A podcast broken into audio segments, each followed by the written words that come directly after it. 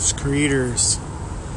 Once again, I get that creeping feeling of descent as my body, heart betray what I'm trying to do. Oh, that was an ugly sight. oh, what my efforts are, what I'm really striving for is balance. And In keeping, a quarter mile, turn left onto Olson Road. Keeping reality as my guide for where I stand uh, with my loved ones and in life and uh, success for that matter. And that creeping feeling can come and it doesn't mean anything. Take the next left onto Olson Road. It just comes of its own free will. But my mind wants to make it mean something. And this, my friends, is where not only can depression lie, so can anxiety. So I think it's really Continue important. on North Road for one mile. So I think it's really important to stay cognizant Unfortunately, that means you can't really always listen to your body. So you're going to have to try harder to recognize what's true, partially true, and uh, maybe not true at all, and not use the same instincts that you would, or most people would, who aren't, you know, part of that problem or situation. I don't know. What I do know, today is Friday, June 5th, 2020. I think it's funny that I often don't know what day it is. this is the thing that I do know, but wait, it's the wrong day. But not today, for it is Friday, June 5th. I am Jason Hobbs, and this is Random Screed. If he is up or down, his podcast still comes round. Hobbs is in his van. Don't turn off that sat nav, man. Random screed, random screed. Don't know what you get, but it's what you need. Hey, Hobbs, it's Rob from Down in the Heap. Yeah, I, I, don't think there's any denying that, you know, fluff and lore and the differentiation between the two is subjective. I think, you know, virtually, well, 80% of the topics you talk about in gaming uh, and how people react to them is going to be subjective. But what I mean by f- fluff is something that is pretty much superfluous and you can pretty much count on it being superfluous. For example, if you're running a game in the world of Greyhawk and the game's action takes place in the Wild Coast, well, describing or having an entry in your gazetteer that you give to the players about the hold of Stonefist, which is a thousand miles away and they'll never go to, to me, that would be an example of fluff. It's superfluous. They'll never engage with it. Describing the the ruler of the area the characters are in as having brown eyes and brown hair. To me, that's kind of fluff unless that's a really unusual characteristic, it's not really all that meaningful. Now, if the ruler has a missing left hand, well, that's a little bit more towards lore. And if he has a missing left hand because a hobgoblin chieftain cut it off, and now that ruler despises hobgoblins, and Captain Ahab, like, has waged war against all the hobgoblins of the world and bends his will towards that one goal, you know, that's lore. If the cities in your world are all underground because the monsters rule the surface world, that's lore. That's something unique that the characters need to know about. And this is kind of why I veer away from using popular IP because you have these differing levels of engagement with the with the players because some of them will know everything about the Star Wars universe, and someone else maybe has never even seen the movie. So um, that's why I veer away from that kind of stuff because you have this varying degree. And that's why when you create all your own stuff, it's all everyone's starting from the same ground. Now, the other aspect, of course, is the players themselves. They just have different levels of involvement. And some will read reams of background material and find bits in there that they make meaningful. And others will won't read it even a year down the road. Maybe they haven't read it. Um, and yeah, so you're right. It's all subjective. It's all dependent upon your game table, the players involved, etc. So yeah, see ya. All right. So discussion continues. A heated argument, continuous conversation concerning lore and fluff. So we heard there from Rob C. of Down in a Heap podcast, and in the end, he agrees that it is subjective. But um, the podcast that my podcast inspired at Dungeon Musings uh, concerning fluff. It's a two hour podcast. I don't really expect you to listen to it. Uh, but basically, it seems he, me, and Kevin uh, felt that my use of the term info dump uh, is pejorative or has negative connotations. I'm not sure it does. I'm not sure info dumping is is negative convert connotations. I mean, I think it's uh, it's it's almost a necessity in some ways. So to mean that info dump has negative connotations, but if you call it lore, it doesn't. And I don't, I don't, I don't know if I'm buying that, Kevin. I just don't know, man. Regardless, I still think it comes down to uh, presentation. There's lots of ways to present your info dump. You know, it could be, as Rob C said, a single page before the campaign starts. It could be uh, throughout the game, and the GM just tells the player what they might know about a particular thing. Maybe there is going to be some time when the first game first starts when you're just going to try and explain the character's uh, culture, concept, and there's one other thing that the Genesis uses. I'm not sure. I don't know, but I do believe that there's a line between the two where it's too much and where it's not enough. And walking the sword's edge is where it's just perfect. And fortunately, that sword's edge is going to move just like goalposts. Uh, sometimes it's going to be uh, okay for certain systems. Sometimes you're going to need more for other systems. I'm not even sure what the best way to do it is, or how you're just going to have to do what feels right for you as a game master and for the players. Uh, because there is some buy-in from the players for heavy lore games. Um, if you're going to say lore is something you keep, and the important and necessary stuff, and trivia or fluff is the non. And like I mentioned previously, I was using them synonymously. Maybe you shouldn't. I don't know. I, I do believe in words and having connotations and using the right word for what you were trying to say and maybe there was some negativity there from me in how long the info dump was taking.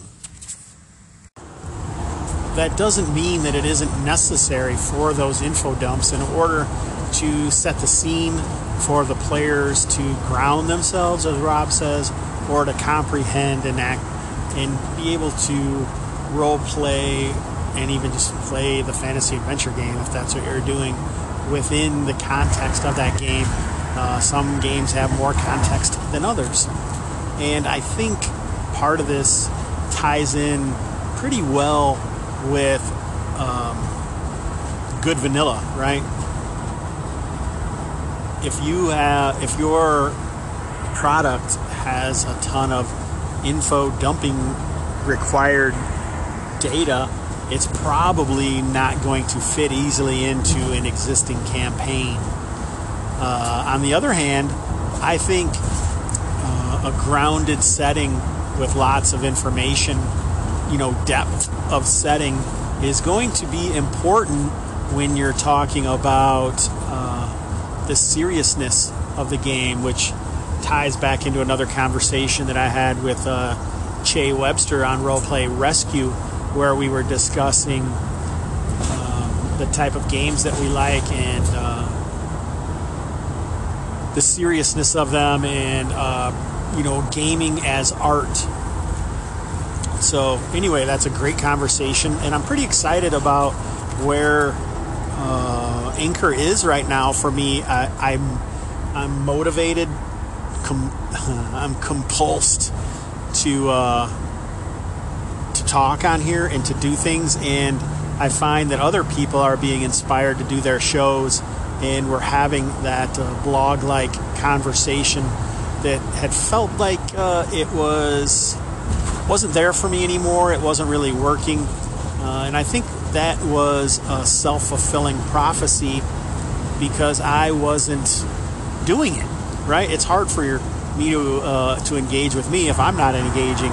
So uh, another one of those situations where you get what you're looking for and what you put in. So uh, I want to talk about something similarly next. Mr. Hobbs, Roy here. When you do a podcast and immediately forget what you podcasted about, that's called Vancian podcasting. Another spin off of uh, the conversation that I had with Che and uh, myself, we, he, we, we talked about books that might help people do things a certain way uh, uh, in a specific manner that we believe would help make games art. And uh, Arlen Walker at Live from Pelham's Wasteland did an episode on uh, Arbiter of Worlds, as that book was mentioned as something that you know could maybe help you understand player agency, why it's important, and uh, how it might be fun in certain types of games.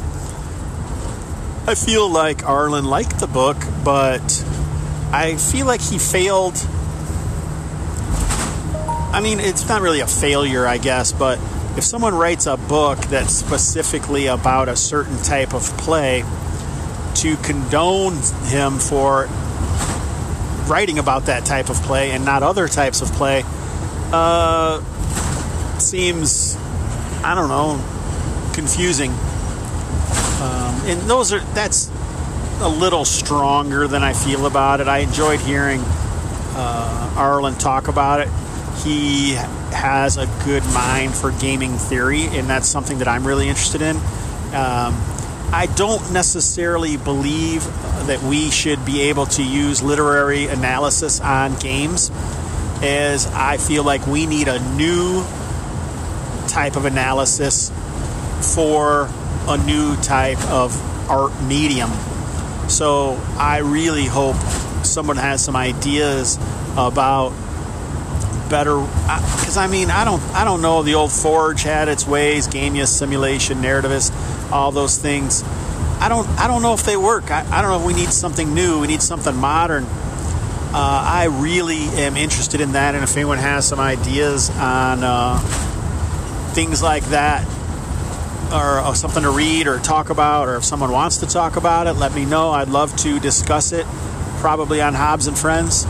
Uh, I find it fascinating. Uh, as you guys all know, I am endlessly on uh, the journey or the search for the perfect game, just as I am for the way to somehow save save me from myself I feel like there may be some connections to those journeys somehow. Because I'm like a seeker. I'm always, I find a hole in myself and then I often fill it with the wrong things. Maybe that was self medication in the past. Maybe that's, I don't know, video games. I don't know what it is right now, but I, what I do know is I feel like this journey to really finding affirmation in the way that I run games and the experience that I can bring to the table through that may help me find some sort of sanity in my life. I don't know, it almost made me cry talking about it, so I think I have some really deep rooted feelings about it, but even to myself, it sounds sort of hokey, and I've never really said that out loud. So, yeah, you never know what's going to come out in an unscripted podcast like Random Screed.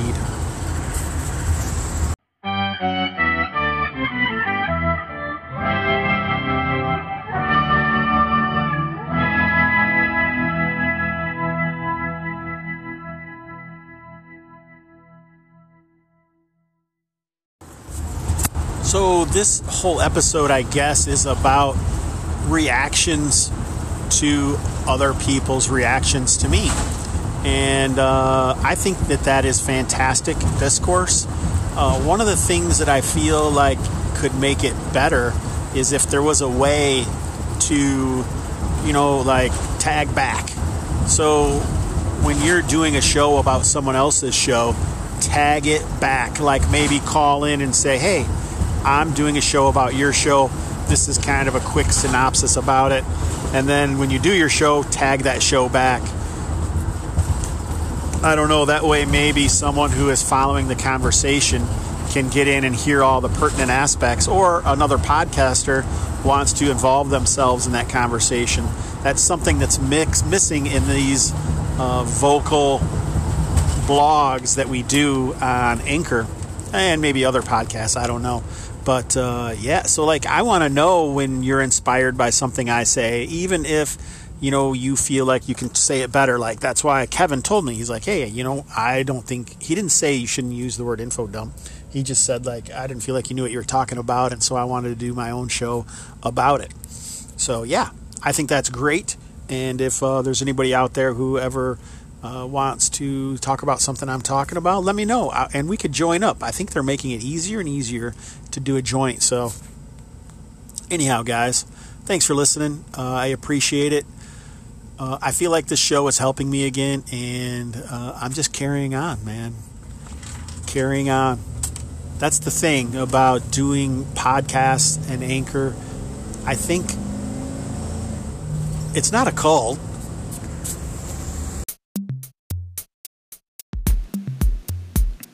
I was just a normal guy. Didn't know what to do with my life.